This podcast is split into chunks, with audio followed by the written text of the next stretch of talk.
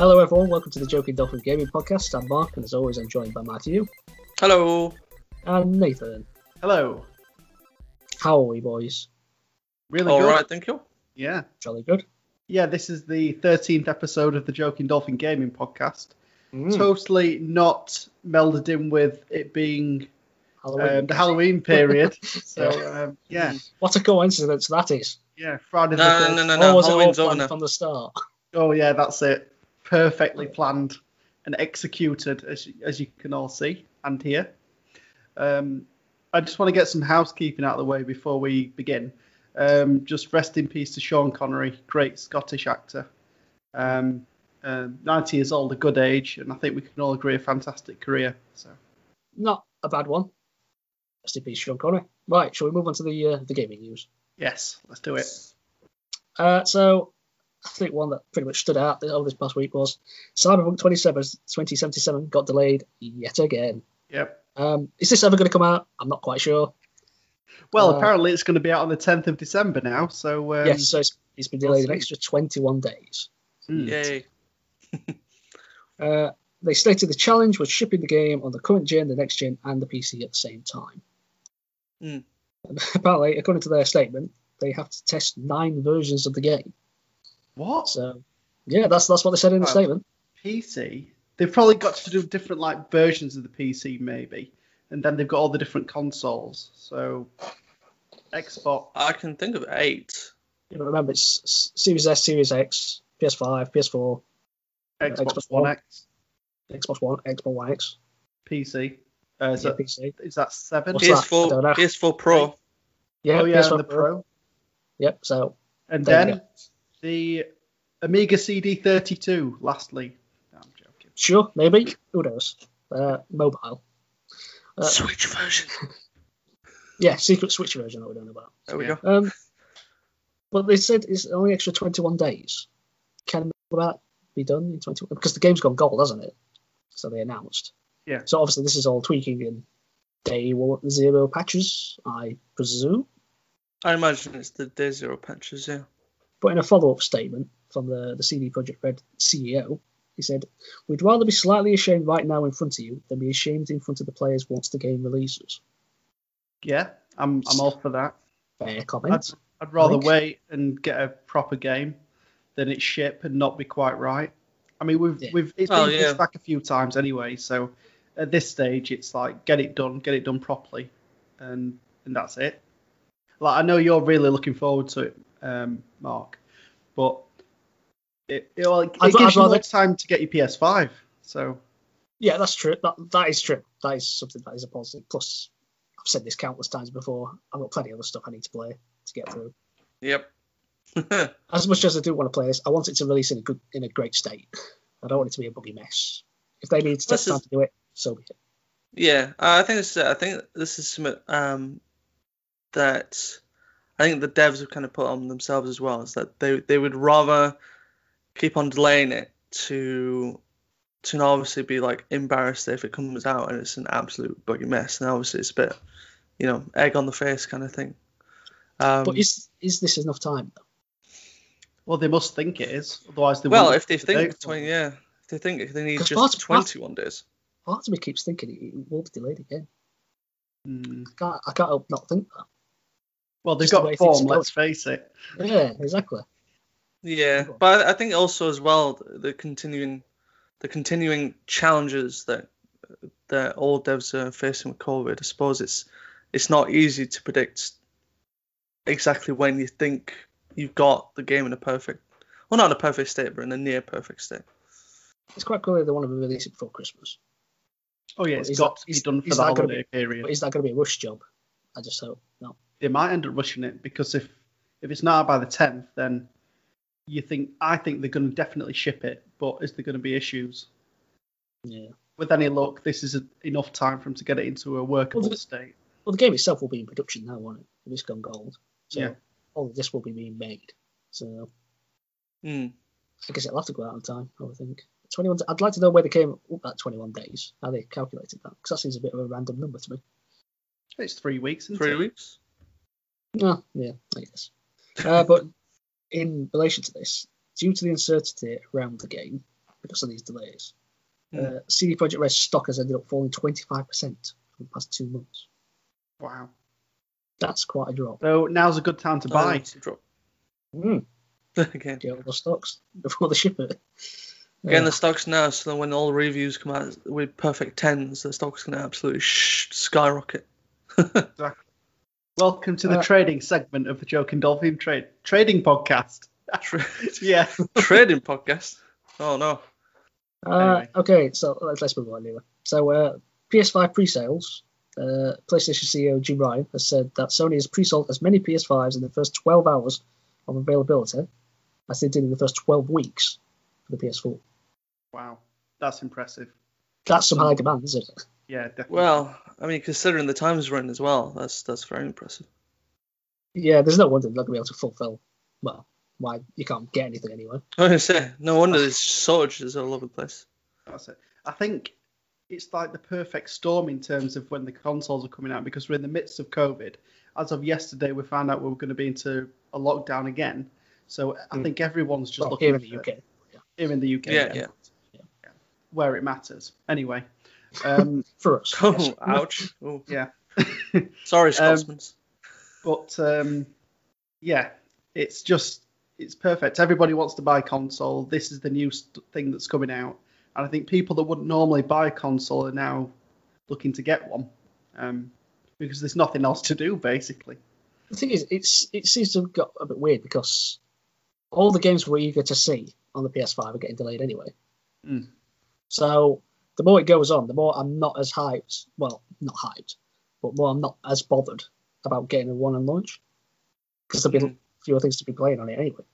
Mm. But Jim Ryan has also stated that uh, the PS4 will likely have support running up to to at least 2022. That's good. So It's, it's, So, it's about it's about right for what they did with the previous generations.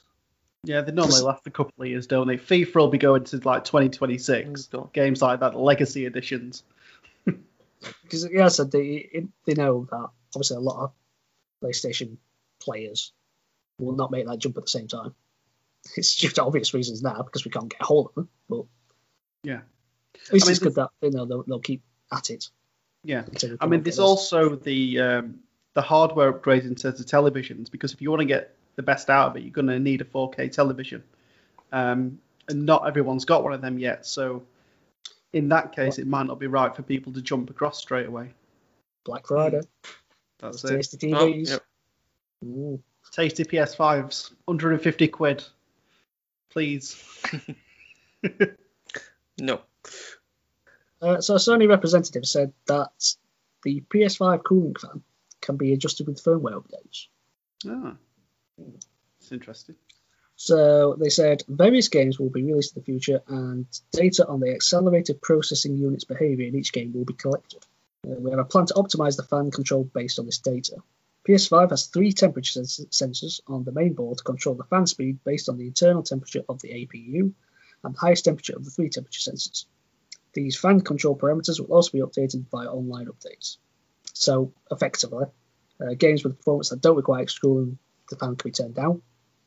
And if it requires high performance, the fan can be turned up, which is good. 'cause At least it means it won't be whirring for every single game you own. Yeah, You know, definitely. that, 'cause time, that tiny sometimes little it's- indie game. Going, Sometimes it sounds like a helicopter trying to get off.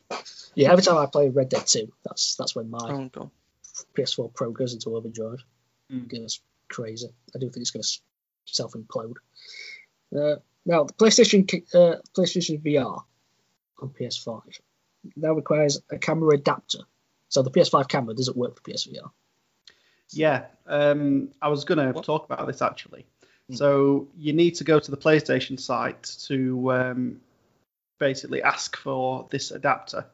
Um, it's free, um, so you don't have to pay for it. And um, I think we'll leave a link to that in the description, just so if you are listening, you can click that link and then Well, no, place your order. I, I think so far it's only working in North America. Though. I Okay. think, I think there's been issues with people doing it in the rest of the world. I I did Okay. mine this morning, and oh, uh, did it work fine? I got a uh, notification back saying that it'd be basically done at the middle of this month. So middle of Oh, right. um, November is when Okay. they're going to start to send them out. So I just want to explain the process. Um, so you go to a, the website and it's going to ask you for the code that's on your PSVR dock. Um, so I'll just show you this. So this is the dock section. So on the Okay. back at the bottom you'll see your barcode, and then under there there's the code that you'll need to enter. Um, so if you just put that into the website along with your um, contact details and address, then uh, PlayStation will send you one out free of charge. So it's You might as well get it done. Yeah, Okay. might, as That's well, it. might as well just do it. You got nothing to lose. Once you get it eventually, uh, once you get your PS5 eventually, you can do it. Uh, I- I've read that some people have had issues on the website though. But, um, it's kind of done looping. So like you press Okay. a button and it just goes back to the start of what you were already doing or something like that. But Okay. hopefully that might be fixed by this point. Yeah, go check that out. I'll be going to doing trying that. So a Sony spoke, spokesman who reportedly spoke to Upload VR said um, players won't be able to play the VR portions of Hitman 3 if they buy the PS5 edition. So you're going to have to buy the PS4 edition in order to play the PSVR points. So that's a little bit of a annoyance because I imagine you'd want to get the PS5 version of Hitman 3, Mark, because you'll want Well- to play it the best. See, well, the game comes out in January, and realistically, will I have a PS5 by that point? Probably not. So I probably will buy the PS4 version anyway. Yeah. Because it does have a free upgrade, upgrade to PS5, so I might as well just do it anyway. Um, th- well, th- there is a way that you can actually get around it because they're, they're talking about doing like cross saves, so you can pick up where you left off, d- regardless of which console you're going to play Mm. the uh, game on. So I Mm. think that's that's good. So you could play the um, the PS4 version and then move over to PS5 for the non VR stuff. So there, there's ways around it. Um, Yeah. That's also going to be the same for No Man's Sky as well. Um, in terms of it not being compatible with the PS5, uh, the Mm. VR sections. Um, but we don't know anything about the cross save yet in terms of that game. Let's, let's, let's go talk a bit about Microsoft. So now they're, they're letting Xbox owners stream Xbox One games on their iPhone and the iPod. Mm. So Oh. their new Xbox app on the iOS now has a remote play mode, a bit like PlayStation. And then it runs on the console and it just streams it to your device. So I know they were in a hot water with Apple, weren't they? Uh, about, oh, I can't remember what it was called now. What was it? it? Is it xCloud? Is that what they were doing? Yeah, it's the xCloud streaming app on uh, So basically, other devices. Apple, and- Apple and Microsoft were having handbags, weren't they? The whole stream. But this seems like this is how they got around that sort of thing. Hmm. We'll see how it goes. And I, I don't really stream games to the mobile devices or anything like that. Yeah, Yeah, I mean, I've done it a bit on my laptop because you can stream your Xbox One to your um, Windows devices, and I've, I've done that a bit, and that was okay. So, for example, my wife can watch Coronation Street while I'm playing FIFA on my laptop, so that's that's fairly good. Um, I'm not sure what it'll be like on the mobile devices, or whether you'll be able to use it externally outside of your own home network, but Hmm. I suppose we'll see. I mean, it could be that it's quite choppy. I don't know, but, but I suppose we'll have to test it and find out. I think essentially it could, it could work outside your own network, I think. Hmm. I can't that's- remember specifics though, but I think Yeah. it can. So when, whenever we do, well, whenever we are able to go out and about, at that point we'll be able to play um, a bit of Xbox on the bus or Mm. wherever we are. So, oh, that'd be cool. Should be fun.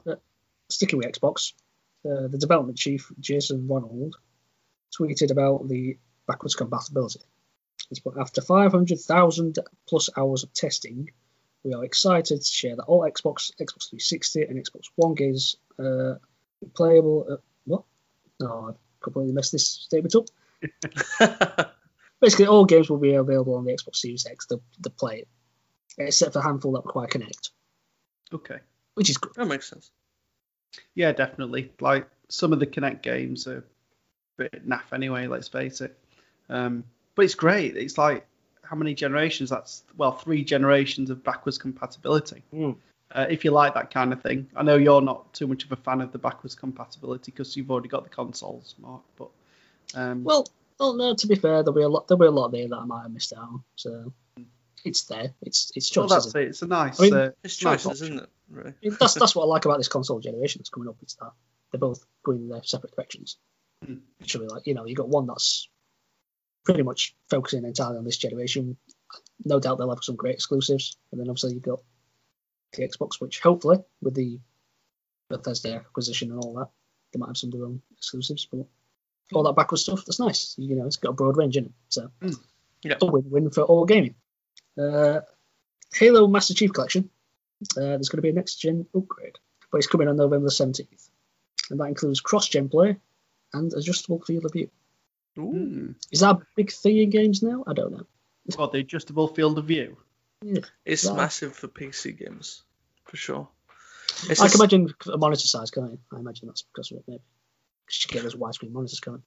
Yeah. Um, not even just for that though. Even on just like a normal monitor, uh, essentially, the field of view is in effect, you know, the the higher of, um, field of view that you have, the more that you can see essentially around Yeah. around your character. It's more about sort of the sides of what you can see. Mm. So you know stuff like um, even just use sort of some like Call of Duty as an example. I think they're also doing some like this for uh, Black Ops Cold War for consoles. So it's it's it's it's a bit of a I suppose a way of getting uh, an advantage of being able to see more of what's happening So- around you. I presume in Call of Duty, then everyone's just going to have the wide one. Uh, you'd So have you just so. see it is, but I suppose it, it depends. It also kind of it brings your f- field of view back a little bit as well, so you're not fully zoomed in and seeing everything. But um, not fisheye. yeah, but I suppose it, it depends on um, whether you can. Uh, I suppose maybe adapt to it with your eyes. I think I think sometimes wider field of views can be a bit nauseating because you're seeing a lot more all of a sudden. Yeah. Plus, if you if you're not as zoomed in, you might not see stuff as far away. Maybe potentially. Yeah, that's true. I think I think that's maybe one disadvantage. But for for people who like to twitch shoot and run around with the shotguns, it's uh, I suppose it's perfect for them. Yeah. Uh, Looks like I'll have to buy two more televisions to test it out then. Just get two wide monitors. That's all you Uh, need. stick, sticking with Halo, though, the Halo Infinite director, Chris Lee, has left the project. Hmm. Uh, this is the second director to leave the project in two years. This is presumably after that the lukewarm reception to that reveal trailer that Yeah. we saw. Although apparently it seems that uh, Chris Lee was sidelined a few weeks after that reveal, and Halo veteran Joe Staten, Staten, I don't know which, uh, was brought in to lead the single player campaign, and senior executive Pierre Hintz has been brought in to take charge of the multiplayer. Um, not all going well at 343 by the looks of it. Well, they didn't get a very good reception when they revealed Halo um, Infinite. Whether that was for for good reasons or for bad reasons, I think that's that's up to debate. I I initially thought it looked fine to me. It looked like it had, it had that feel of the original Halo again, which is kind of I think what a lot of people have kind of really been um, pining for after the direction they took Halo 4 and Halo 5 Guardians. But um, I mean, clearly it didn't get the greatest receptions, and Microsoft's kind of reacted to it to uh, to get some changes going to get it, I suppose, back on track and where they want it to be. Really, Mm, yeah, it's especially there's going to be a massive overhaul by the looks of it, judging by this. Yeah, you can see him maybe pushing it back at this stage then. Again. Well, have they have they announced? them- They haven't announced the release date. have they? They've just postponed it. uh, did they say something like was it Q1 or Q2 2020? Something like that, yeah. I don't think they gave a, a definitive date. Well, this year. So, 2021. Oh, sorry, 2021. That's- that's- Q1 and. Q2 is already gone for 2020. I know it's been a weird year, but um, Based on this, there's no way. Been That's a very gonna- long year. I can't see that happening at all. I think we're t- I think we could be talking holidays next year at least. I mean, I think for all the money that they put into it, and it's this is their biggest um, IP, it's got to be done right. Yeah, no, they can't screw this one up. This is Have what I- everybody's waiting for on Xbox. I've either of been watching any unboxings? Like Xboxes. I haven't. It's, it's been rampant all over Twitter though over the last week or so. Well, it's just on the back of the, the box. There's just a big face of Master Chief. It's just like, uh. Well, I mean, more- it is coming you event, are there, aren't you? well, the, the Master Chief collection's getting the um, the upgrade, so eh. Yeah, that's what they're advertising. The Master Chief. Yeah, yeah, that's it. That's it. That's what it was. Hey, did anybody see the um, the fridge um, video, the Xbox. Oh, I love that. Oh, that were hilarious. They just gave into the meme, didn't they? Fantastic. Embrace the meme. It's so good. Looks like a decent fridge, to be fair. It's a new I'd. I'd, It's- They give it away. Would you buy it? I'll Sorry. buy it. I'd like to win one though. This Is it going to be a prize? Are they doing some competition? yes, it's a real prize. Is it? I didn't know. Yeah. So do you know the tweet that that shared with you? Yeah. I'll put it on there. If you if you retweeted that and followed Xbox, you you'd go into a prize draw for it, and Right. it's it's open for. Oh, it seems to be open for uh, UK and America. So Sorry, I everybody. wa- I wanna- I just wanna be two minutes. no, no, wanna no, mine. Get off, I want to sit in the background. mate. If I win it, I'll, it's going in my room, mate. I'm going to show it out. Oh, that'd be great. Massive. That'd be the I- new. I, Um, s- I saw the, the really dramatic trailer of it. that they put out on Oh yeah, it's really good. With all the like pomp and circumstance music behind it. It's like, Thing is, as well, I think so. I think it was someone from Xbox. I can't. I don't know if I could verify or not, but someone was like, um, they put on like a poll on Twitter. It was like, what would you guys think if we made like, like Xbox Series X mini fridges? Like, would you buy one? I'd be like, yeah, I'd be all over that. yeah, hell yeah. Give me a mini fridge with that. While I'm gaming, right next to you, put your beer in. There you go. Job perfect. Be amazing. Or if you accidentally put your beer on like your Xbox Series X, like, oh, This is all. All these new consoles do have a sort of meme attached to them, don't they? Yeah. They all resemble something else. Mm. So you've got the Xbox Series X fridge. Right, I'm going to do a PS5 cheeky plug router, here. I've and just you've got go on. Sorry. you've got the Series S speaker. Get them all made. Get them all made, yeah, easy money there. Free money. Yeah, free money. Just get them done. So what? What? Go on. What were we saying there? Uh, well, I've just uh, retweeted it on the Joking Dolphin Twitter page. So I see um, it said somebody else. Oh, just did, so I've just seen a notification. if we win it, it's a team. If we Present. would, oh, Right, Who's Right, gonna host just wheel- it? divvy it up. Just wheel it around everyone. Yeah, that's it. Like, I'll have it on weekends, and you two can scrap over it for a week. No, we'll just do it month by month. Yeah, that makes sense. No, four months. You don't want to be moving it all the time. Yeah, that's true. Looks a bit of a beast. So Thing is, I wonder, I wonder if you actually win the uh, Series X as well with it. Not if it's been in the fridge. I don't. I don't know why they put one in there. Oh yeah, we were worried if it That was looks in really the odd. fridge. Why do you keep your Series X in the fridge? Uh, Well, I'm not using that one then. I didn't. Like, the top of the fridge though didn't look quite right. It looks a bit What with that green glow? Yeah, because in the actual console it's a bit indented, isn't it? hmm, yeah. Whereas it was just flat and just had like the flat green. Like, we're getting far too. Well, they can't. They can't get it all. You're very perfect, can technical they? over a fridge, man. this. It was good. I liked it. I totally dig one of them. Mm. Right. Let's talk about loot boxes, shall we? do we have to? So loot boxes in FIFA have now been banned in the Netherlands by the Dutch government, and they'll be classified as online gaming. Now, I'm going to read a statement, which is fairly lengthy, but I think it's important. So it says here. In 2019, the Netherlands Gambling Authority, known as the KSA, Hmm. uh, imposed an administrative order subject to a penalty of up to 5 million euros on Electronic Arts and the Electronic Arts Swiss Sàrl, each for violating the Gambling Act through its packs in the FIFA video game. The District Court of The Hague recently ruled in favour of the KSA in this matter. The judgment was published today. Uh, this, this statement was made on 29th October. The KSA imposed the orders subject to the penalty because the popular FIFA football game contained illegal loot boxes. These loot boxes are like treasure chests. The FIFA loot boxes, for example, would contain football players that could improve the performance of the team that the player was using to play the game. The players contained by the loot box are determined by chance, and the contents cannot be influenced. The fact that football players sometimes have a high value and that they can occasionally be traded constitutes a violation of the Gambling Act. Under Dutch law, a game of chance that allows a prize or premium to be won can only be provided if the relevant license has been granted. A study carried out by the KSA in 2018 found that there may be a correlation between playing games that incorporate loot boxes and development of an addiction to gambling. Chairman René Jansen of the KSA says uh, the KSA believes it is crucial to shield vulnerable groups such as minors from exposure to gambling. For that reason, the KSA supports a strict separation between gambling and gaming. Gamers are often young and therefore particularly susceptible to developing addiction. As such, gambling elements have no place in games. Following the publication of the study, the KSA called on companies in the gaming industry to adapt their games so they were no longer infringing the Gambling Act. A number of companies heeded the KSA's call. However, EA and Electronic Arts Swiss Sàrl did not. So they do go on to say it for some other stuff, but that's part and parcel of it. Um, good, as far as I can say. I Yeah, don't it's good that, boxes. that somebody's doing all. something about it. Definitely, yeah. It's, it's about time someone. I'm not surprised at EA's Um, reaction to it in doing nothing though. Yeah, yeah.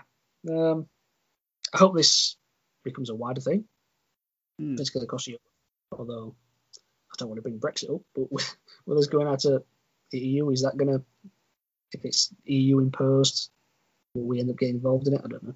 Uh, Probably not. I can't see it happening in America though. No. I don't know what happened in America. You can't say America. Well, I mean, I suppose it, it'll depend on who is, uh, I suppose, in charge after November the third. Um, Yeah, that's true. I mean, to not get too, I suppose, not to get too involved in American politics, but I suppose I can see one party at least attempting to look into it and maybe doing something about it. Um, as this moment in time, probably the current party would take a blind eye, but you know, I mean, I'm, I'm I'd be all up for this in, in the UK. I'd love to see, I'd love to see at least at least um, I suppose EA's kind of version of loot boxes need to kind of go away. Um, I don't know about all of them. I don't know because I mean, there's argument on sort of the ones where you only get like, you know, for instance, like Fortnite and Overwatch, you open loot boxes or you get Just is skins. It doesn't. cosmetics, emotes, stuff like that. Nothing that gives the player an advantage within the game. Yeah, the, the whole pay to win thing. Yeah. Like if it's Uh, pay to win, then I'd be up to getting rid of that because I don't think that should exist. I don't think Hmm. that's really fair on players As who. long as you know in general what you're going to be receiving. Skins, then fair enough. You're not going to get, get a skin. Yeah. I think to be fair, to be fair to Epic, I think the way they do it as handle it is is a lot better than some others because before you open um, any of the uh, llama crates that they've got, um, they actually kind of show you what you'll be getting within those crates. Like you actually know what you're getting, so there's, there's no chance. What so what's so what's available? What's what's a possibility you can get? Is that what? Uh, Is it not? yeah. So I think I think this is on this is only within um the save so save does the it show you the full? distortion. No, it actually shows you the actual items that you can Oh, get. what you're definitely going to be getting? Yeah, so you definitely get this out of this crate. Oh, yeah, that, no, that's great. Then that's that's fine. Yeah, yeah. Uh, if you know what you're getting, then that's yeah. up to you, then, isn't it? uh, I don't know how Overwatch handles it or any any other kind of similar uh, mechanics within other games, but I think uh, at least for Fortnite, I think they handled it quite well. Yeah, definitely. I think if um, if EA was to do something similar, let's just take FIFA for example, they'd probably have the packs being you being by coins that you, you gain by playing the game, and then it, they might say right, so Messi's going to cost this much money or this much FIFA points, and do it in like a by player um, thing if they were to change Ultimate Team, for example. So you know exactly which player you were getting. You were going to pay this amount of coins to get this player. Could do Yeah. it that way. I don't really play Ultimate Team though, so I don't really know how it works. But I know it makes a lot of money. Yeah.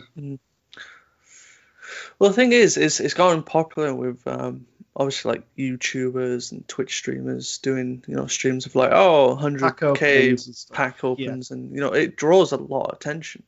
You know people want to see what you know these streamers get with the money that EA most likely gave them uh, to open those packs. But it's just like I, I don't know how you could make the loot mechanics work for FIFA. Like, like I try to think of like what what Nathan's just suggested, sort of maybe just buy individual players, but there's still there's still like a pay to win mentality then. Yeah. Like, oh, I'm just gonna waste thirty five quid on buying Ronaldo. But it's That's knowing one that's player. the that's the thing. It's it's knowing that that's the player that you're going to be getting, and not spending that forty quid to buy FIFA coins to buy packs that where you might only get rubbish players, for example. I I suppose. think that's- I think that's the that's what it hinges on. It's actually knowing what Yeah. you're going to be getting. Yeah, because then it's not a gamble. You, you know Exactly. Yeah. it is then, don't you? Yeah. I suppose I suppose that in then that instance you get away from the gambling aspect, but it's still then you change the game to being just pay to win. Then Well, it's pay to win. like. That's true. It's pay to win already, though. Let's face it. Like a bronze team's not going to win against a gold team generally unless the player's really crap.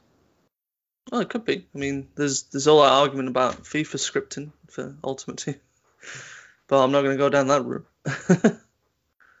I mean, I think it's generally is a positive step that the Netherlands have decided to take to combat this because Yeah. it is a big thing. I mean, we're here every week or couple of weeks about a kid that's taken the parent's credit card and they Mm. spent thousands of pounds on even V Bucks, FIFA points, anything like that. Um, Mm. And I think if this was to happen across Europe and even worldwide, it'd combat that in in some way, which is good. Yeah, they'll find mon- s- some ways to get money out of you, but the whole gambling situation, get rid. I want to. I want to know. I want to know what I'm buying. Yeah. Even though Yeah. it's really exciting. Yes. no, no, Not- it's not. No. Plus, yeah, for showing his true colours there. Yeah, that's it. Gamblers coming through. Part of the problem. Yeah. yeah, that's it. I am the problem. Sorry, everyone. Yeah. I do think it's it's a positive step in the right direction, though. Yeah. It is. Let's, let's just hope it becomes more the norm. Um, other news, a bit more positive. Uh, Kojima Productions have confirmed they've got a new project in the works, and they're currently looking to hire new best-in-class talent to work out of their Tokyo studio. I do hope it's another game that's outside the norm. Well, I- you've got I like- to think it's going to be um, it being a Kojima game. I mean, Death Stranding was divisive, but I admired that it was his own thing. Mm. It's not for everyone, but I'm, I'm eager to see what Kojima and Co will come up with. Yeah, definitely. Like using the um, PlayStation 5 to their advantage as well. See what they can create. Well, it has been long rumored that he might be going to a, horror game. So I don't know. That might turn me off it if it is a horror game. I don't know. I, I don't want to play a scary game, but but we'll see. We'll see. That's it. Stay tuned. Uh, anyone got any other news? Yeah, I've got um, I've got another piece. Um, so there was a study done by Cadbury's Heroes. Yes, the chocolate company. Um, I bought some of them for Christmas. Did you? Oh, Yeah, yeah. I've, I've got a box already. I'm ready. It's, it's the only luxury I've bought for Christmas, but there we go. Um, anyway, um, the study was um, about demo- age demographics playing video games, and um, they've come out and said that one in five grandparents um, are playing video games since lockdown, so that's kind of spiked. Um, so there's been like a few articles on this. So, for example, Lad Bible reported a 65 year old gamer that fell in love with Red Dead Redemption 2. Um, I think I heard about this. Yeah. and then there was like a week before, there was a 63 year old that went through the second playthrough of Assassin's Creed Origins. Um, so it's got really big. Um, so I just want to um, read this statement out. So um, this uh, this lady um, from uh, Lincolnshire, um, Bridget Aldin, um, said, "Gaming has always been a passion of mine and something I've enjoyed with my kids uh, and now grandkids." Um, she's 76 years old, and you'll never guess what her grandkids call her. no idea. Gma. what? Gma. Gee, yeah, gangster. Anyway, I thought that was quite funny.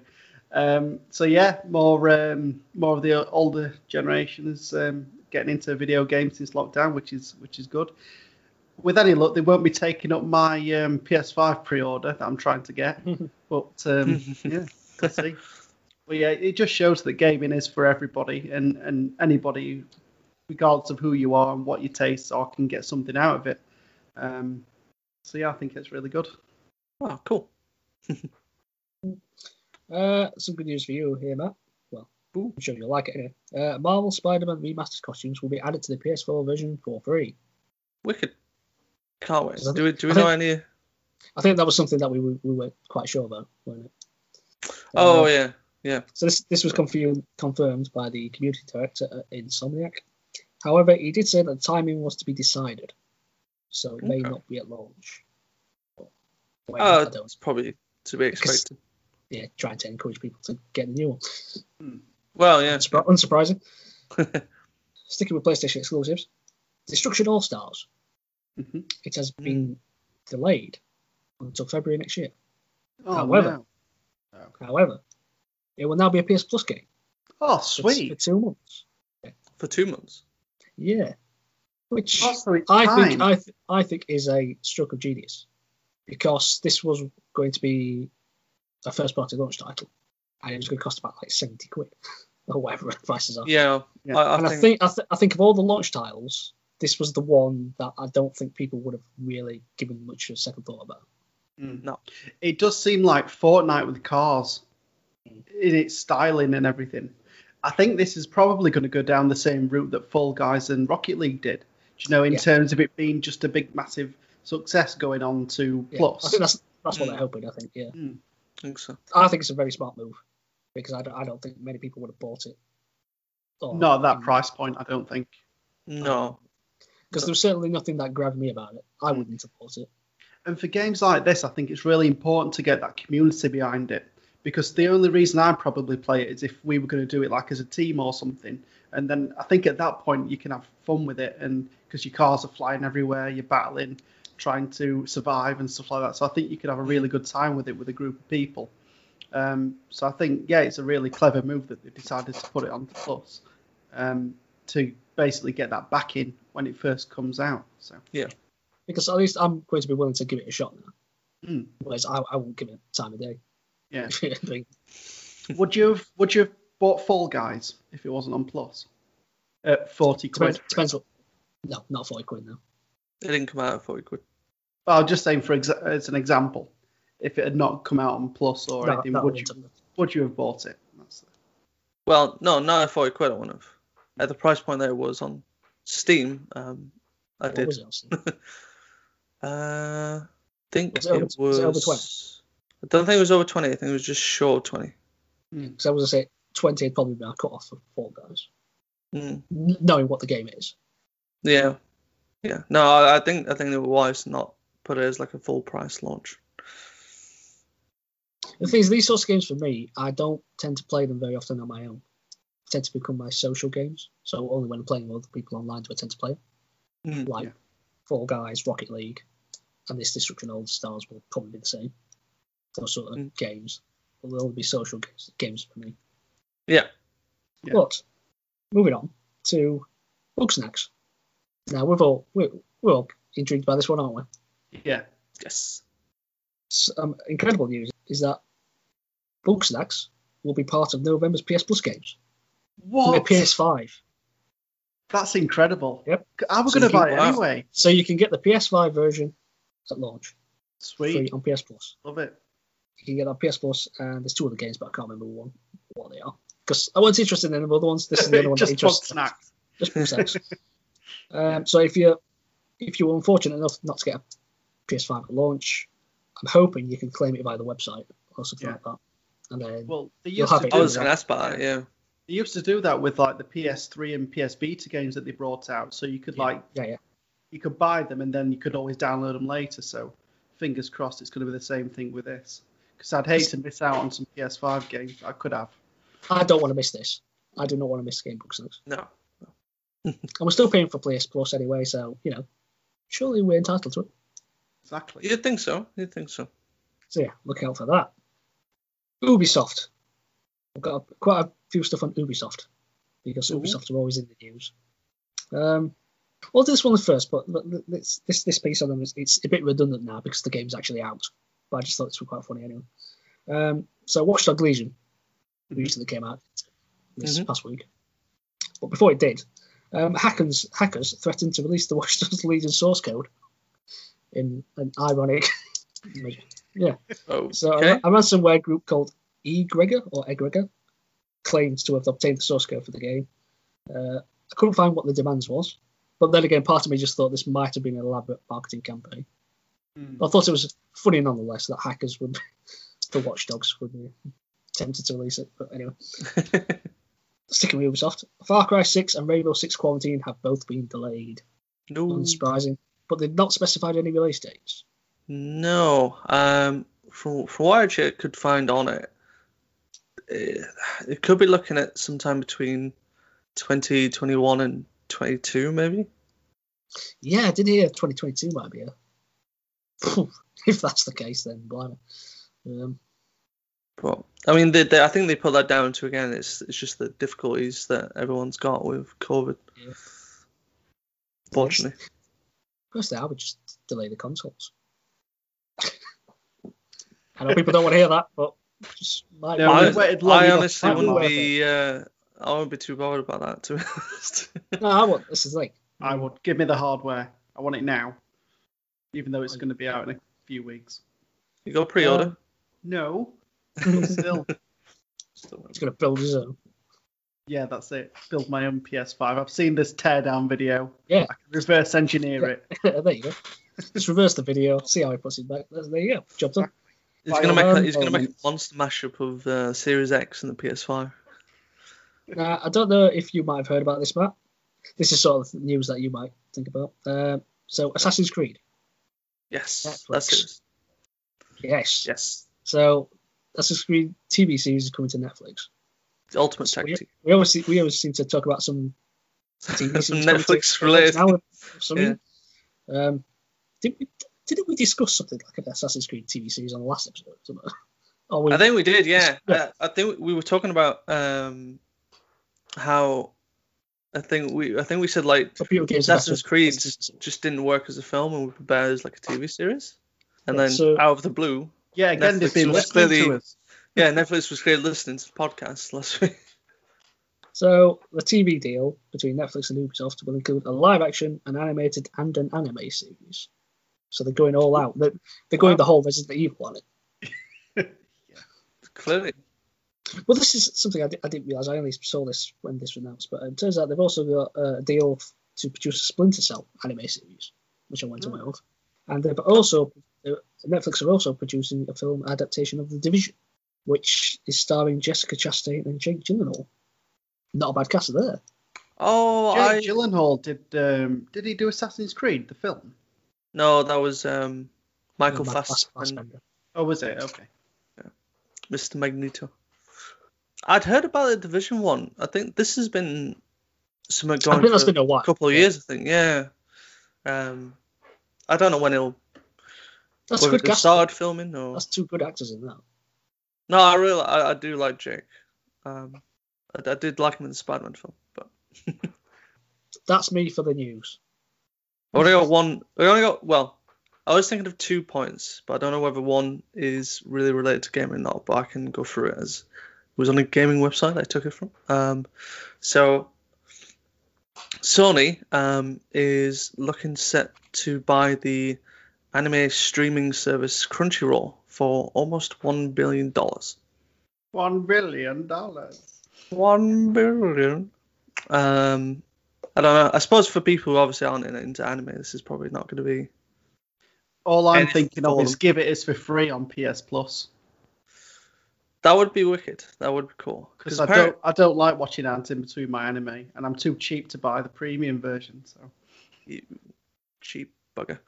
Um, apparently Sony already owns um, I think it's Fun Animation.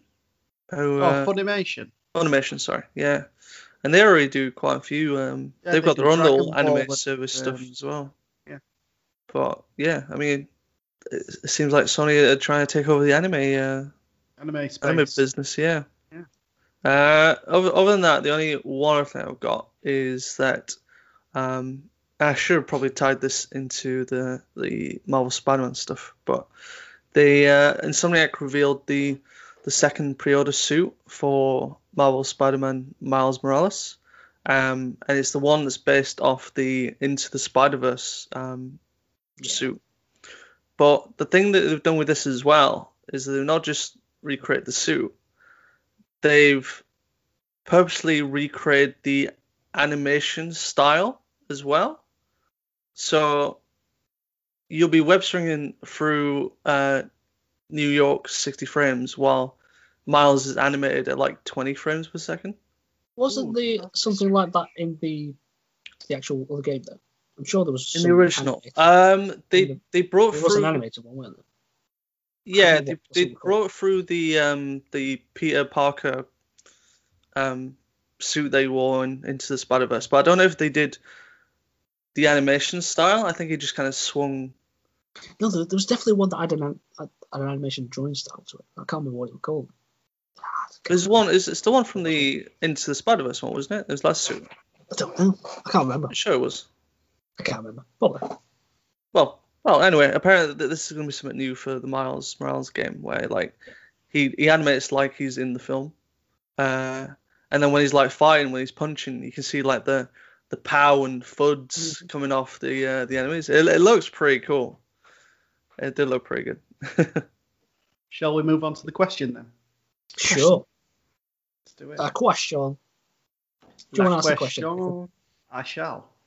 So, um, which game, which video game, would you recommend to a non? Well, sorry, I'll start this again. I've messed this up. Right. So, which video game would you recommend a no, recommend a non-game to play? we got that in the end. Um, do you want to Someone's- kick us off with it, Matt? Me, right. Ooh.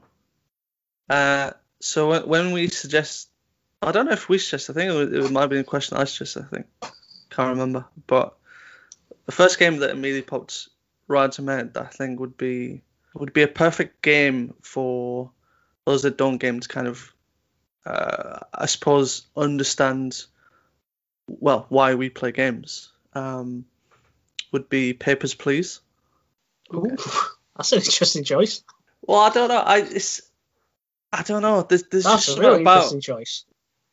there's just something about it that I think would would immediately like it would be like a it would like a switch in in people's heads of like oh this is what gaming's like like it's it's not just kind of oh just you know run left to right and jump on bad guys or something like that or it's you know it's not for it's it's a game that says it not uh, games don't have to be for kids it can be for like for everyone. But just because of how deep it can be as well like on the surface papers please is just oh i'm, I'm just you know playing a guy stamping uh, passports getting think- people through and stuff. But Yeah.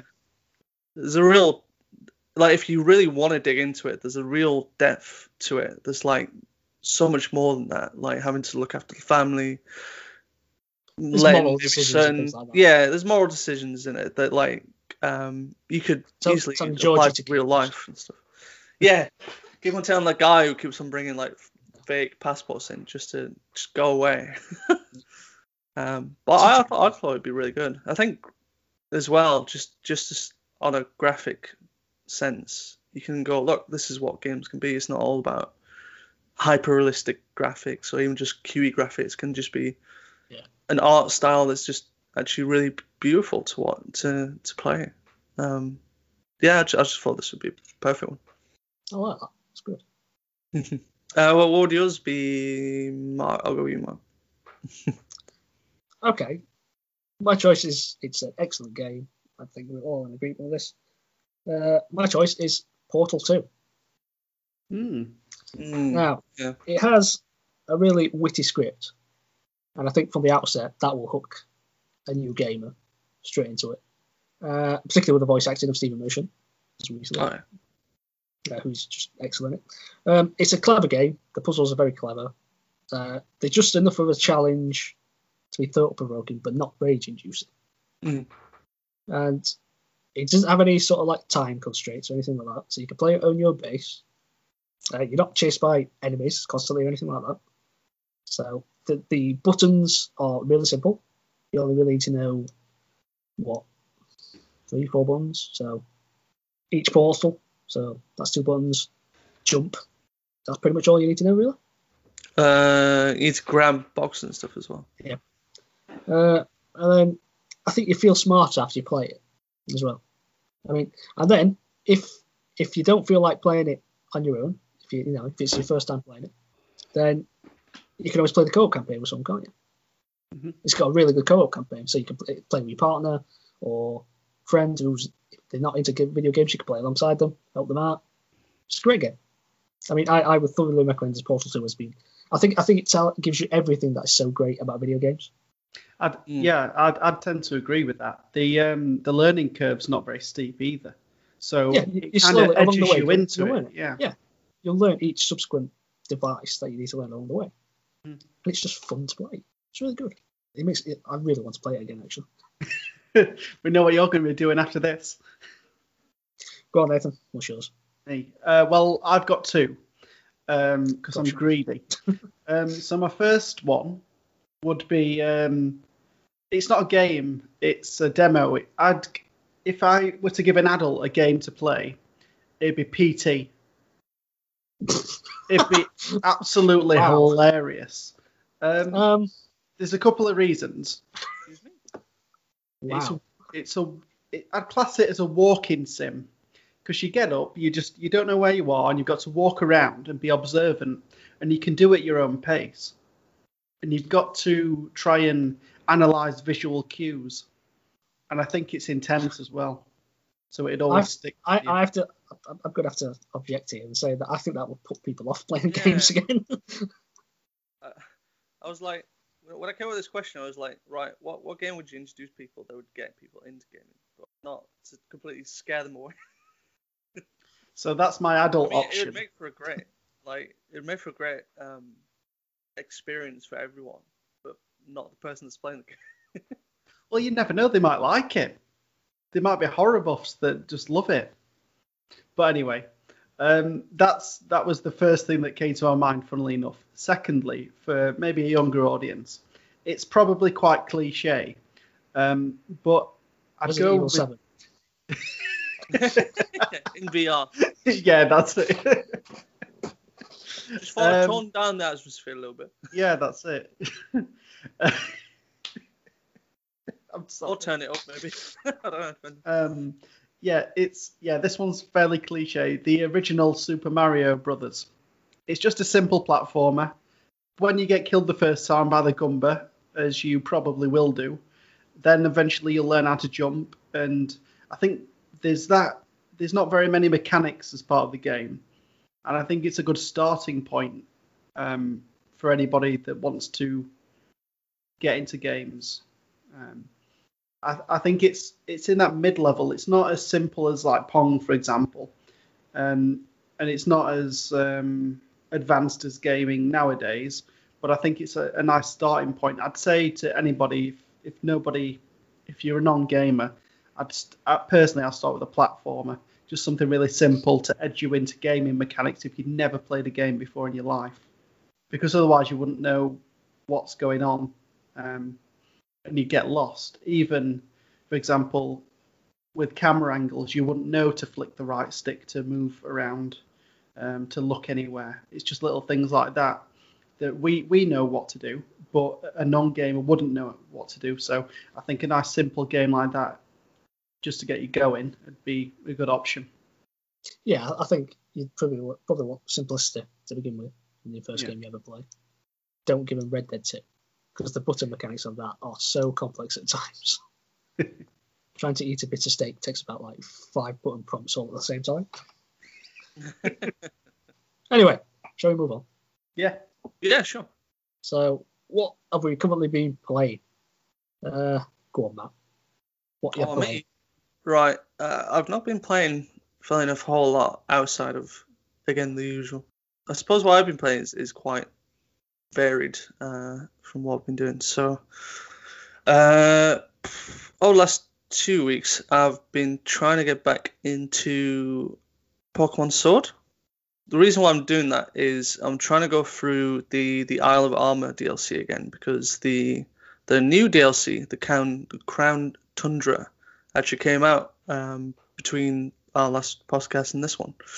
So I to try and get at least through the uh, the first bit DLC that I didn't complete. Um, look, looking if I've finally completed it, is uh, I, I do I did like this little piece of DLC. It was lot, I like how it was a lot of focus around kind of one little story that takes you around the whole of, of the island. Um, and the island is quite quite varied. It's, it's actually really quite nice to um, to bike around, and then finally being able to have your Pokemon out behind you, following you now. On, but they can only do it on this island, which is a bit, a bit of a disappointment. But I'm kind of hoping the things they've learned from Sword and Shield, um, they can implement into whatever the next game is for the Switch, and they can really kind of kick on and make like a, a, a pretty good, you know, uh, mainland um, console game. So try and keep my fingers crossed on that one. Other than that, I I played two very varied different games for the PC. Um, I reinstalled a game called Subnautica.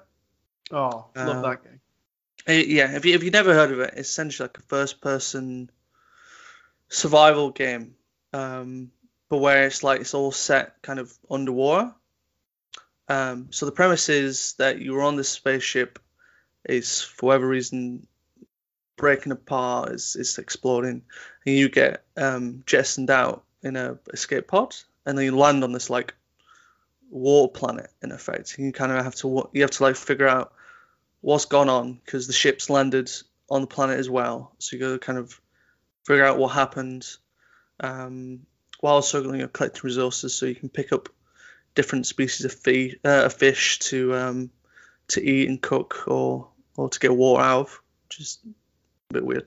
Um, and then you just you just going through this like ocean planet underwater and there is some fish in there that is absolutely scary. You come across like the giant see-through ones yet? Because I try swimming in one direction, and when you get to a certain point, definitely at night, you just see this big, massive thing brush past you, and they actively try and eat you. And I died a few times doing that. Have you come across them yet? I've not come across them, but I've seen like the big, um, like kraken-esque creatures that will absolutely eat you for breakfast. Um, so I've, I've not got too far yet, but I'm, I'm making my way through. Um, and then I bought a new game uh, yesterday on Steam uh, with my mate to play with, uh, and this isn't normally a game, normally a game type that we'd actually play and I think I've only kind of bought it because we were looking for some more co-op games, and it's one of the bigger ones at the moment um, that's been like streamed and stuff. Um, it's called Phasmophobia. Ah, Uh, there it is. Yeah, again, if you if you haven't heard of it, is a it's a four-player co-op, um, so first-person ghost hunting game. Uh, effectively, what what you got to do is, and you can play this by yourself. You don't have to play with, with four people, but there's some maps that recommend, you know, you need to play at least two or maybe three or four, like the full four players. Um, your objective is you've there's about 10 different ghost types within like this haunted house or building and you've got equipment to kind of work out what type of ghost is haunting this place so you've kind of got stuff like you've got like um, a video camera where you can place it in a room and then you can go back to your truck and have the night vision on so you're looking for like uh, what they're called ghost orbs you know you might if you've ever watched um, have you ever watched like ghost hunting TV shows? Oh, like yeah. most haunted and that. Most Haunted, yeah, it's probably the more famous one here in the UK. Um, like you, you'll, you know, if people got like the ghost, um, the night vision on, you see like orbs going, like, oh, that's a ghost, and you're like, nah, it's just a bit of fluff, mate. yeah, Um, that's it. Bit of dust. just a bit of dust. Calm down. Um, so you can you can place those in, and then uh, effectively you've got other other equipment, and like the objective is you got to find three definite pieces of evidence, which will then tell you what ghost type it is, and then you go back in the truck and just kind of drive off, and you get like money based on like objectives that you've done, any photos that you've taken of like paranormal activity. Um, and really, it's just a horror game, and I'm like, why? Why am I playing this? Why am I doing this? I'm, I normally just don't. I normally don't like horror games, even though like Resident Evil is like my favorite video game series ever. But I'll tell you, like, there's, I'll tell you one one bit that happened when we were doing it. So we were going through this house, and we just couldn't find any evidence in anything. There was no like, there was no rooms where you could see cold breath, which is like evidence. Um, we, you've got a spirit box where if you talk into it, um, sometimes you might get a reply back from the ghost, depending on what you've asked or something. Uh, and we were getting nothing from that. Um, we were getting no EMF levels going up, so it, it's meant to register. Uh, it's meant to register the levels of paranormal activity going on, but nothing was happening. We went through all this house, nothing. And so I may decide it's a good idea if I go around the house again in full darkness, uh, other than a flashlight, with this with this uh, spirit. Sounds like a good idea. go through the house with the spirit box. He would be in the truck to measure the paranormal levels because there's like a there's like a a level chart seeing just like how much paranormal activity is going on. So if it's low level, it's probably the ghost is doing little stuff, maybe knocking stuff about or whatnot. But if it gets to a point where it's a high level, then it's it's doing a lot of well, it's basically like going insane in this house. So I go I go upstairs, went into this one room, one room, and you can say the ghost's name for it to do paranormal stuff. But if you say it enough times, it gets angered and will initiate what's called a hunt. So it'll like actively hunt for people in the house, and if it finds you, you'll end up like killing you in fact. And I kept on saying this name, and nothing was happening. I'm just like, all right, I'm just gonna come back to the truck. We'll just we'll just try and guess what it is, and we'll just leave. And like, as I got kind of downstairs, my torch starts kind of clicking on and off, and I'm like, oh no, something's happening. Uh, got to the front door. Front door was locked. Ooh. I couldn't open it, so I'm like, what's going on? I, I like I got to like behind this table and just like didn't know what was happening. Like it just kept on flashing on and on, and suddenly I got this like bright white flash of whatever, um, and then suddenly the, these like hands are coming across my face, uh, and they're meant to. I think it's meant to say that it's like he twisted my neck and killed me. Yeah, I won't be playing that one. That's You know not a how game you for me. mate? I'd have buggered off it Van ages ago. yeah, yeah. uh, he came I like back how he in- abandoned you in the house. Let's say you well, it go was, back. it in. was No, no. we, we both agreed that like he would he would um measure like the paranormal activity and see what was going on and there's like you've got like an insanity measurement as well. So like everyone starts at 100% sanity and like the lower you go down the more likely chance the ghost will do stuff.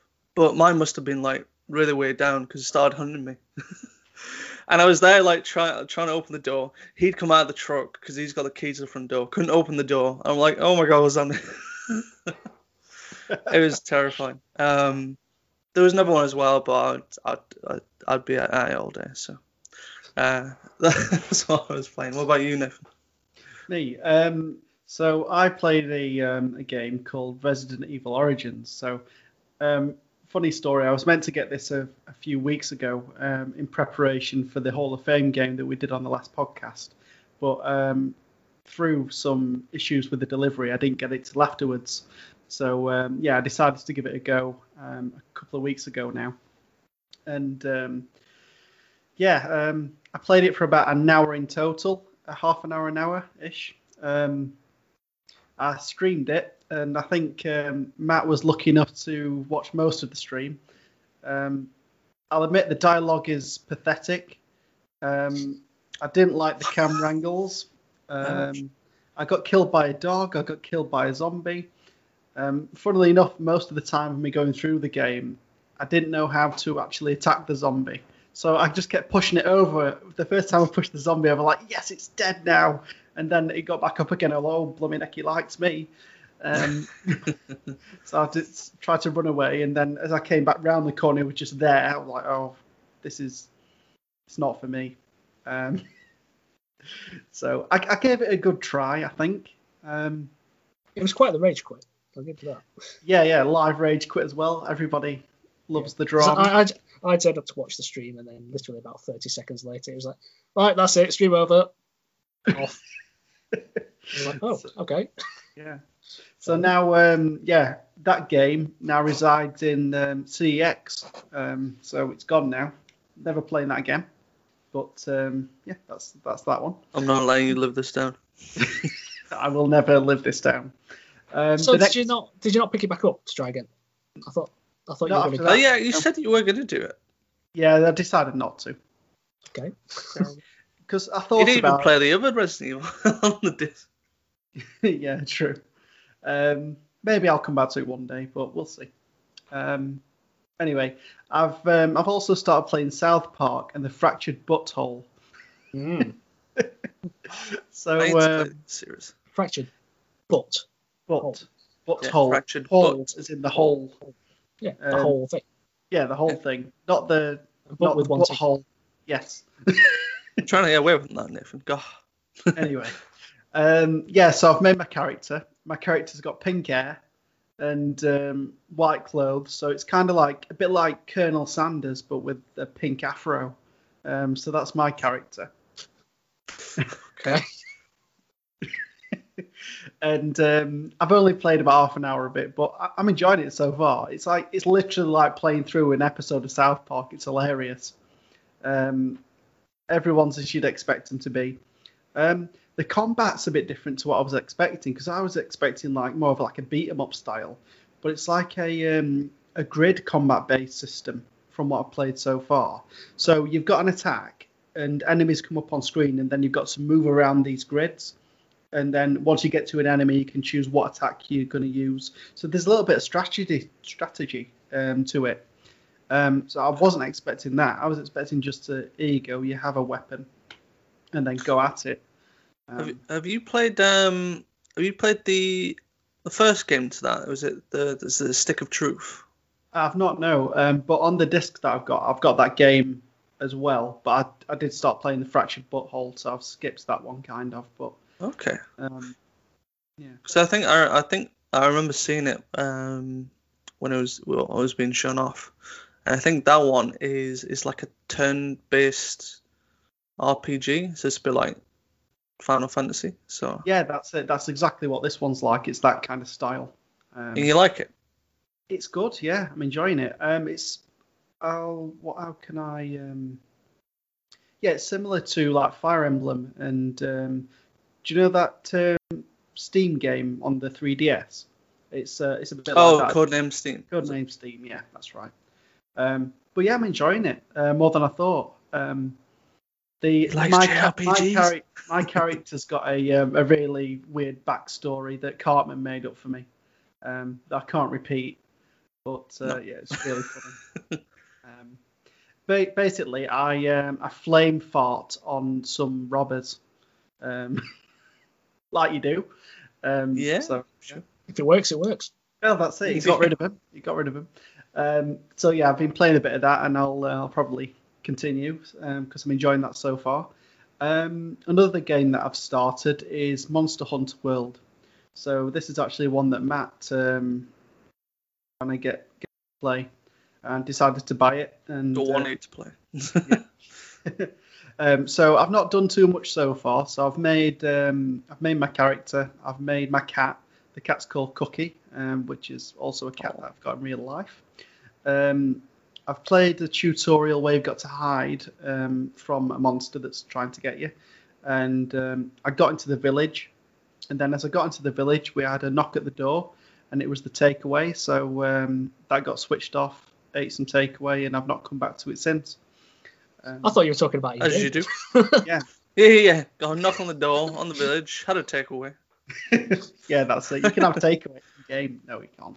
Well, as far as I Can know. have meals. Can have yeah, meals. you can have meals. Um, but yeah, I'm in the village section now, so that, I think this is where it really begins. Um, so um, yeah, I'm Yeah. looking forward to playing a bit more of that. Um, maybe we should do some uh, hunts, Matt, so you can show me what I need to do. Um, but we'll see. Yeah, sure. Can do it. Can do all that. Um, so that's me in terms of what I've been playing. I do want to show off a couple of things that I've bought because I'm so materialistic. Um, the first thing is something I posted on the Instagram is Sonic Team Racing by our very own Sumo Digital in Sheffield. Um, so as you can see, it's not even been opened yet, um, but I'll get to that eventually. Um, another thing that I bought is from a franchise that I really enjoy, um, Wolfenstein, and I've bought Wolfenstein Youngblood. Um, it's Okay. the only one of the recent remakes that I've not played yet. I've heard Um, mixed reviews about that. Yeah. Oh, it was well, yeah. To be honest, it was only about eight quid, and it's the only one that I've not got. And the completionist in me wanted to buy it just to have it, and I'll see what it's like. So Worth a punt. Worth yeah, a punt. definitely, yeah. Um, I've been continuing on my Pokemon hype train.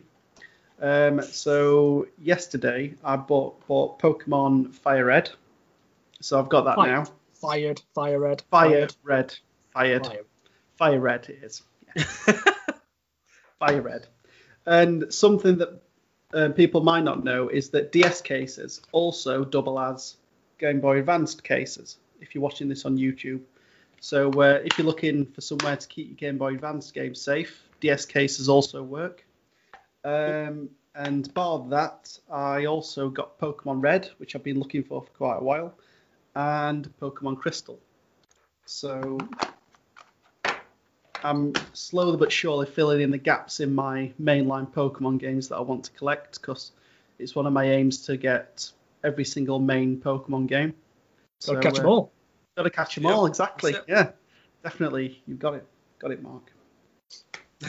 So uh, that's that's me. Um, what about you, Mark? What have you been playing? Uh, well, I've covered up with uh, Watch Dogs 2. Mhm. Uh, some interesting bugs and things in that game. I mean, I managed to do a backflip on a road on my motorbike. Did you post Yeah. that on the gram? Yeah, if you follow if you Yeah, follow me on that's spot Instagram, you'll see that. It was very bizarre. I was just speeding along the, the road on flat ground, and then suddenly my bike just did a backflip, and then just went back on its wheels. And just Like you oh, do. yeah, okay. As you do. I didn't press anything, didn't do anything, it just did it. Um, not much else I can really say about that game. Uh, good fun though. But I've done a lot. I've pretty much done the vast majority. I've, I tend to do this with a lot of open worlds. I tend to do all the side missions before I actually go on with the story. Mhm. I don't know why. I think it's because it's like I'm building up, you know, skills for the character, and then when I come to the main story, I'll end up splitting through it because I'm Yeah. because I'm like OP by that point. You'd be great Yeah. at RPGs, just grinding all of the uh, side missions and then just blast through the game. It's a shame you don't like them. I like RPGs. No, he likes It's JR it's JRPG. Oh, JRPGs, that's what I mean. Sorry to dis- distinguish. Yeah. Uh, yeah, it's good. I, I am liking the game, but I've actually not really progressed much in the story because I've just done all these side missions. Really good fun.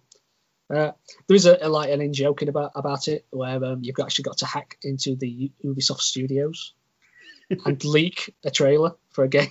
Oh, Oh, really? Oh, It's art, art imitating life, this basically. has That's come full that's what it is. circle. Yeah, sounds very Ubisoft. that's good.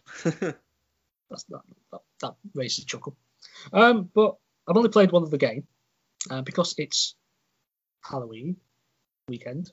Uh, I thought I'd play something slightly spooky, Mhm. so I played Little Nightmares. Ooh, Have either of you played this? Yeah. I've I've not. No, I've not played it, but I've heard of it. Yeah. So Little Nightmares is a puzzle, puzzle platformer with well horror tones basically. Um, so you play as a little girl called Six who awakens on a boat, and basically you're just attempting to escape from it. Uh, and along the way you come across some really creepy enemies. I don't know if you've seen these, uh, but they tend to have some sort of uh, like odd deformity or or morbidly obese. Hmm. They're really weird. It's it's kind of like um they kind of look like claymation models. I think that's the best way I can describe them. That's sort of Okay. animated style. It's quite a freaky game. Um, bit spooky, a bit scary. I mean, it's, it's not like cool your pants scary, but it's got a real tension to it. Yeah. Mm. Um, it's eerie, dark, and it's unnerving. And this is like there's some really short but quite intense chase sequences in them, which Oh, can right. be yeah, which can be quite. Uh, I mean, if I was if I was streaming it, that's what I'd be doing. Um, Do it. a couple of negatives though is that it's quite short game. Uh, How short are we I- talking? I think I completed it in less than three hours. Okay. That's not bad. It's just It's little. five chapters. Uh, it might have been more like two and a half actually. I don't know. But, um, and the, also the checkpoint system in it is quite annoying as well, quite infuriating because there are occasional points where you'll inevitably fail. Hmm. In maybe in one of these chase sequences or whatever, and it just put you back a bit further than it probably really should. So you have to do the same thing again. Like there's one, there's one moment where you've got to go. You got to so it starts on the left of the screen. You've got to run across the bottom of a bar, jump up a barrel, and then run across the bar. And as you're running across the bar, there's a bunch of enemies trying to grab you. Hmm. And then when you get to the end of the bar, you've got to climb a box and then jump over a gap and grab something on the wall. Now, sometimes the game mechanics weren't doing what I wanted it to do when I pressed the button, it just wasn't happening. So I was running along, did all that, went along. When you jump, I pressed the button to grab it and it just wouldn't. And then I just fell back down to where I started. So then I have to run back across the bottom of the bar, run past all the enemies again, and then inevitably one of them would grab me by that point, and then I'd have to start again. And it keeps putting you at the bottom left, so I had to keep traipsing all the time, doing it, jumping up and down, either either being ca- captured or just falling back down. It was quite infuriating at the moments. But aesthetically and from a artistic standpoint, really good game, really good. I would highly recommend it. Uh, I know there's a, a sequel coming on the way, isn't there? Uh, I don't know if it's a co-op, but I know I think it's got two characters in it.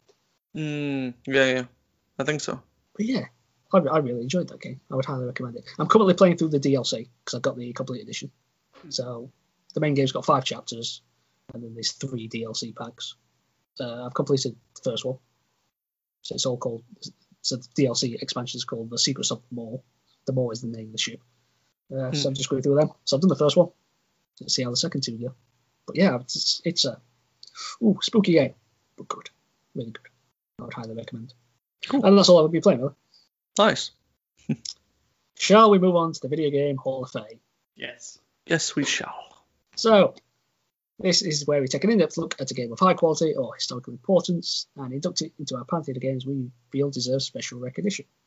Our inductee this episode was released in 1996 for the PlayStation.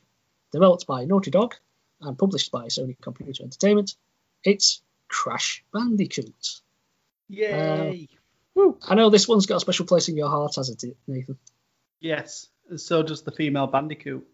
Anyway. Oh, okay. Um, Well, we've gone there immediately, have we? Okay.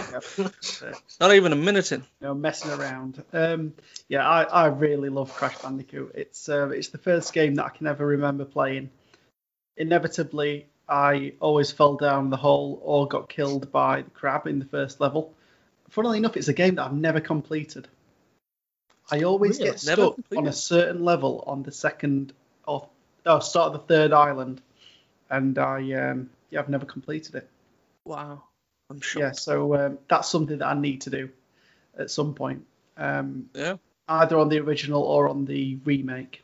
But um, well, apparently the remake's harder, so we'll see. I'll try. I'll try the original.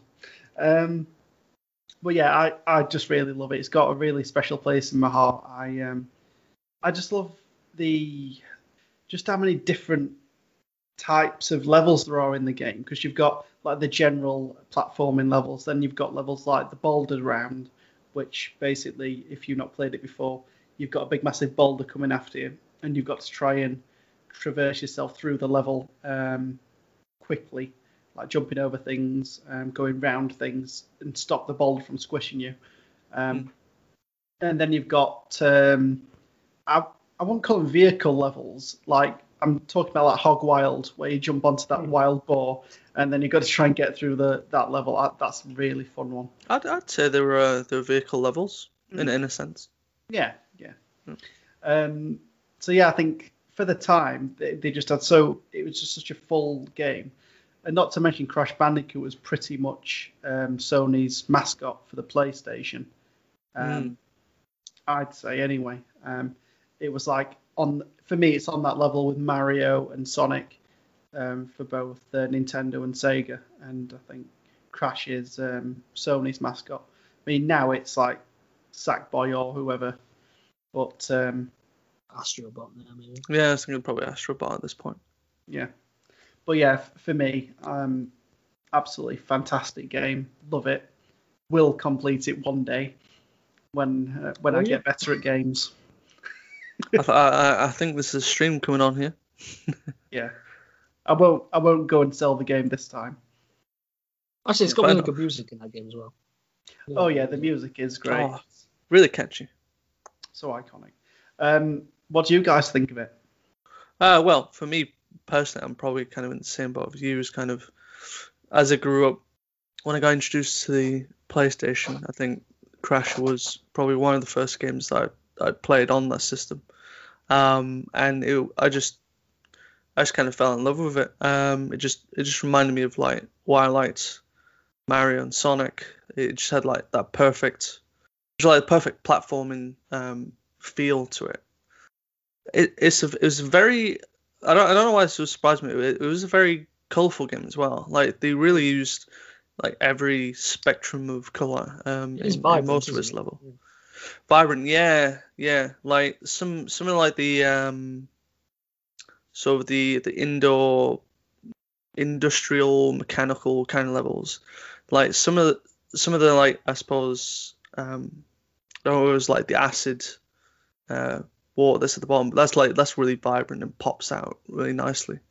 Um, it just it uses a lot a lot of its colors uh, really well to its credit, and then just like the the variety of enemies as well was was really good. Like I think like within the first level alone, there's like what um, there's the crab, uh, the pra- I think like the piranha plant, little rip off of Mario sort of. Yeah. uh, I mean, it's got its own like. Uh, it's obviously not a, a full rip off. It's it's got its own um, personality and how it acts and stuff. And then there's was there like the I don't Oh, want to say is it like the armadillos? Is it armadillos those that could that slide down towards you? I think there's I, like I armadillos. thought they were skunks, but Uh, there me. was there was skunks in it, but I think there's also armadillos, and then um, and that was just and that's just like the first level. Mm. Like as you get on, there's just so many variety of enemies and so many different ways of how you have to deal with them um, in a platforming sense. Like it's I don't know, it's it's it's just everything that's like perfect about it really. Like all the like the locations, enemies, and then all the different jumps you got to do, the timings of stuff where it's like literally you've got milliseconds to make like the perfect jump. Otherwise, it's Yeah. game over, start over again. Um, oh yeah, I just I just fell in love with it. I thought it was it was uh, it was perfect for the time that it was made for. Yeah. Um, I do don't know if. Oh, gone. I was to say, do you have a favourite boss battle that's in the game? Or any boss enemy? I like Ripper Roo because it took me so long to actually get past him. Because you've got to with Ripper Roo, you eventually, after you get killed a few times, you realise the patterns and that he only jumps on certain um, certain blocks if you're at a certain point in the boss battle. So eventually you can do it, but there is a little bit of a learning curve as to um, as to beating him. Um, Was Ripper Roo not Crash Bandicoot 2? no, Ripper Roo was in the first one as well. When did he appear? Because the, the first boss is that um Ripper Roo was big- the second boss. Papu Papu was the first boss. Ripper Roo was the second one because you do like the next version of Upstream, and then when you get to the top of the stream, then that's when you face Ripper Roo. okay. I could be uh, remembering everything wrong, but for some reason I can remember Ripper Roo in the first one. Um, favorite one? Oh, I'm not sure. Who was, who was the gangster guy? The mafia guy? What was he called? Uh, Pinstripe, wasn't it? Yeah, that's it. Pinstripe, pinstripe, something. Was it? Pinstripe, something, something. yeah, he, he was actually quite interesting. I actually thought it was it was more difficult than what I thought he was. He actually was. Pinstripe Potoroo. Yeah, because like obviously he's he's got a pattern of shooting um, at this furniture that you got hiding around, and then he like he jumps over to the other side of the room, and that's like the only time you've got to essentially approach him and hit him or spin him. But you really gotta like time it to perfection. Like if if you even just like a second off of like moving from behind the furniture, he ends up shooting you. It's always annoying. What do you reckon of the remake? Well, this Oh, the is N. Sane act- Trilogy. um, this I think it's been done really well, but they they actually changed it, didn't they? Um, Hmm, in terms of the, the thing. hitboxes for Did- is- jumps. Yeah, because it's is it something like they've sort of like rounded the edges off or something like that? I think I heard Yeah. something about that. So jumps so that you you could make in the original, in this version you can't Yeah. because you could just slide off. I, I feel like I'm like the only person who finds the remake of Crash Bandicoot to be easier than Yeah. what I remembered. Maybe I'm just like maybe I'm just weird, but I don't know. I th- I think like I think I can see it from a point of view of um there's two the two of those the bridges levels. I keep forgetting what they're called. High Road is it High Road? High High Road sounds familiar. I think that's probably one. So um, so obviously in in the re in the remake, they've I suppose rounded the edges off, or they've made them, I suppose, realistic, which is probably not a good Mhm. thing for for a platformer. Um, but like you could in the original, you could really cheat your way in doing those levels because you could just jump onto the ropes, and because they've kind of got yeah, Well, because they've got like the square. Um, But you can do that on the new one, can't you? you could do it on the new one, a bit more difficult. not as you can yeah, not as accurate because you can you can slide off a side. Um, and So then have even baby steps correcting yourself. but then even if you did the uh, levels um, legitimately, like because of those hitboxes, it make you've got to have like perfect timing jumping. You can't. There's no like millimeter off or you've gone slid off. You got to be perfect with it. But I, for some reason, I just thought um, outside of those two levels, I thought the rest Crash Bandicoot was easier than what I remembered it to be. But Sure. Maybe that's just me. Maybe it's just with experience. I've kind of muscle memories kicked in. I kind of know what I should be doing properly now. I've not had much Crash Bandicoot experience myself. I think the first time I ever played it was at my cousin's house. Hmm. So I only played the first level really. Is it N. Sanity Beach? Is that what it's called? Yeah. That's, Yeah, Sanity Beach. Uh, I, I, I didn't find it easy. I found it quite difficult, but I just get falling down the holes. And then he's got the uh, those ring, those rolly ring things. I just get hit by them. I, was- Oh, I, yeah. was- I, I can't say I was very good at it, but as you were saying, mentioned earlier, there seems to be some decent variety in it. Particularly like those things where you, as you say, you're riding the the hog. Yeah. And they're being chased by the boulder, so that's uh, reminiscent of Indiana Jones. Yeah, I thought they used some really ingenious ways to um, put the game together. Because I don't know if you've um, seen this or even noticed. Um, but, well, as we all know, on the original PlayStation, you could only have a certain amount of polygons in the game. Mm. And they used really ingenious ways to get the, to basically load the game so it actually worked properly. So you'll notice that in some games, these big, massive pillars in the way of where you need to progress and that hid the amount of polygons to stop the system from crashing. Um, so that's why there's like kind of bottlenecks in the game, so that the system doesn't need to load the amount of polygons before it gets to the next section. So there was cool things that they put in like that. Um, I think it's probably one of the reasons why the Boulders Run is set up how it is because you're not looking in front of you; it's coming from behind, so it doesn't have to Yeah. load as much. Um, so there's like little things like that that they put in place to actually get the most out of the game, which is something that you had to think about at the time. Um, having a 700 megabyte disk with all the music um, and the Mm. power that the PlayStation could output, so they really did as much as they well they got as much as they could out of the game. So one thing that's probably made the probably made the older ones slightly more difficult than this remake though is the the draw distance. Because sometimes you could be making a jump and then it's, it's, you can't really quite see that far ahead, particularly if you're doing things like the high road or well, Yeah. any other level that you want to Yeah, because yeah, 'cause they did that for High Road and some of the, um, I suppose, like inside the tomb levels. So like in the remake, obviously you'd be able to see the whole bridge, you see what enemy enemies' positions and whatnot, and that's fine. But then like obviously in the original, like using High Road example again, you'd have this like constant fog um, that you just couldn't you couldn't see as far. Um, and then like in the tomb ones as well, you'd just be like you'd have this darkness in front of you all the time. So like some of the some of the platform where you got to jump from ro- like rotating piece to piece could be quite difficult because you don't know whether you don't know whether that piece is like is going to be dropping down suddenly or if it's only just come up uh, where it's going. Yeah, The thing is, you are moving at some speed in these games, aren't you? You are quickly running away, so that could present a challenge. So Mm. Well, I think uh, I think something else that, that I liked as well that added um, a good amount of replayability to Crash Bandicoot was being able to collect the the gems and then the the colored ones as well. Um, so like in each level, there's a number amount of boxes um, that if you manage to break all of them, you get you know an extra gem for it. And this kind of played into think towards the of like the end game. So there was like once you got to kind of like the last, I suppose, two points um, on the third island, there's the very last one is pretty much the the boss with uh, Neo Cortex. But then there was a second one that I think like as a kid I didn't really understand it properly. So there was like you spawn into this I suppose it's like it's like a castle castle hallway or something like that.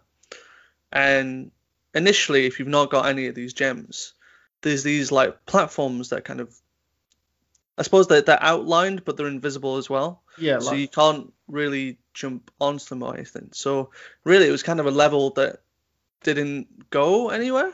Um, but if you start collecting the gems, suddenly these platforms kind of become visible, and you can start jumping on them, and you'd make your kind of way through this kind of hallway.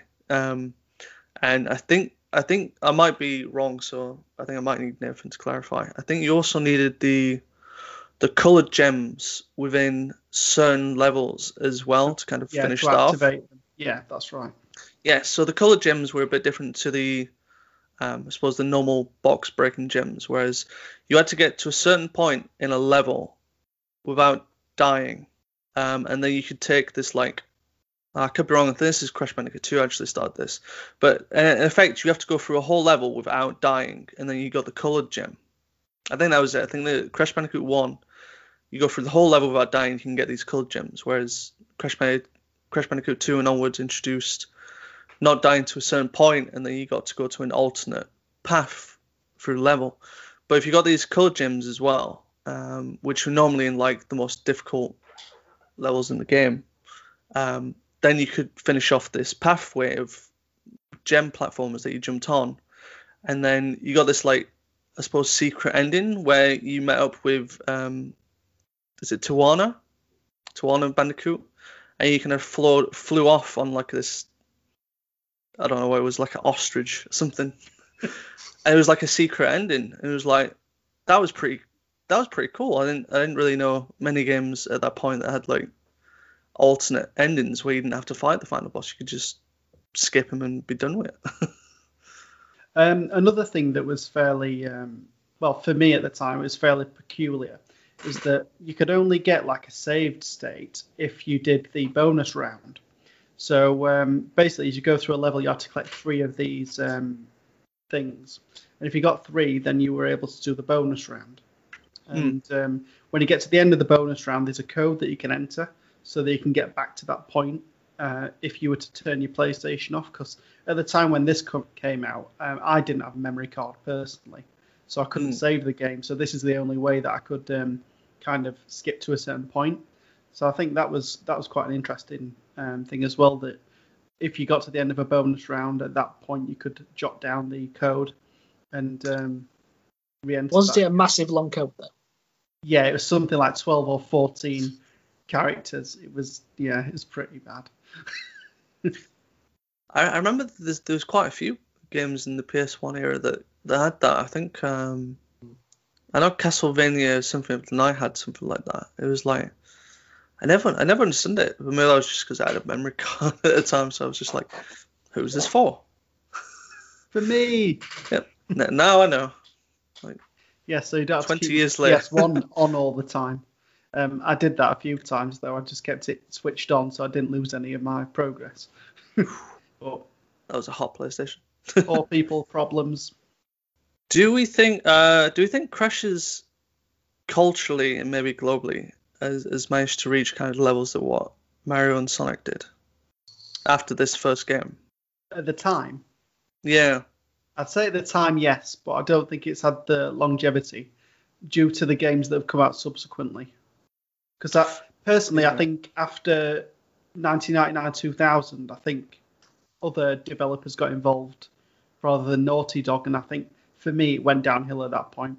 I did like the Wrath of Cortex, but from that point onwards, it's not really had the same feel for me. Um, Hmm.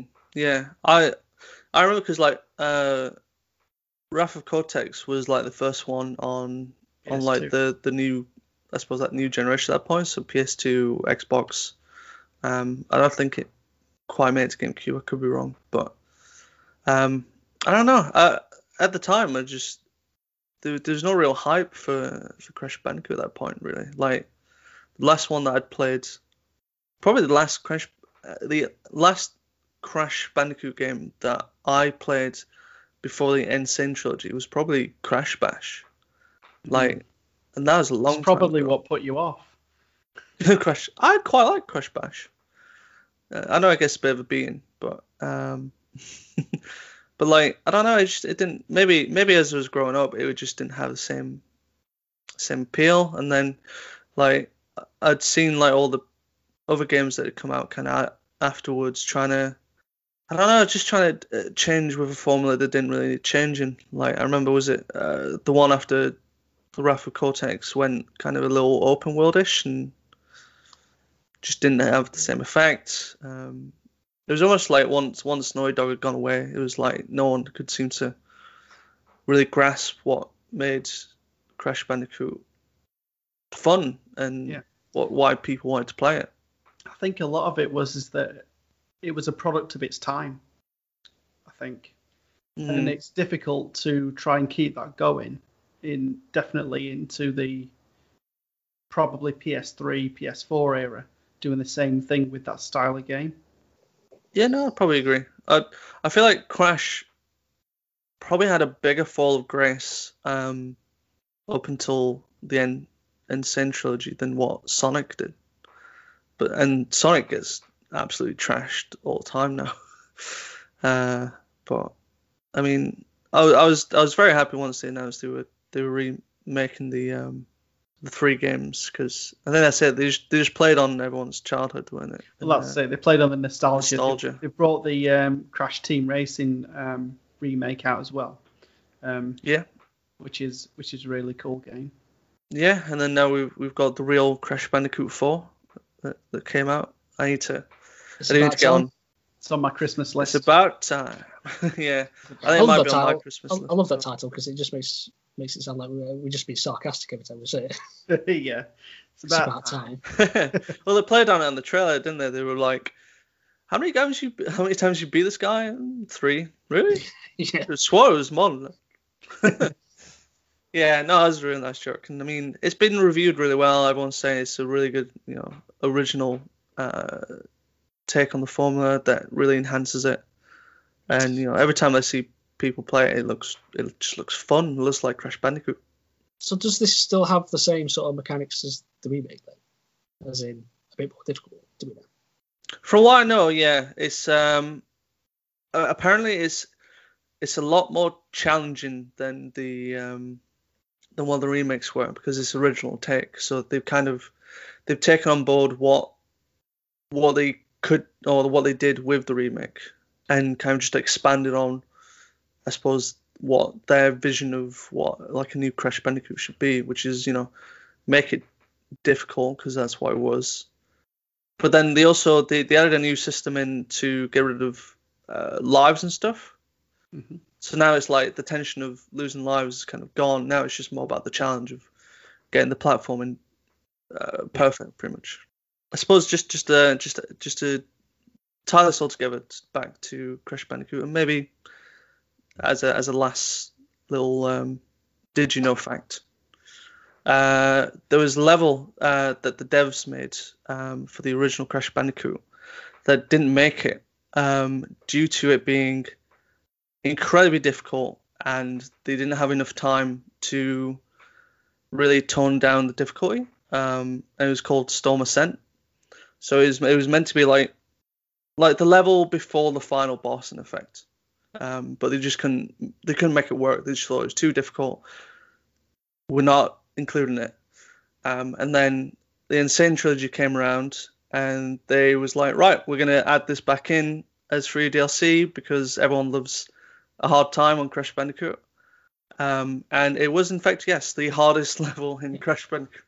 I've seen that cause rage online. People playing.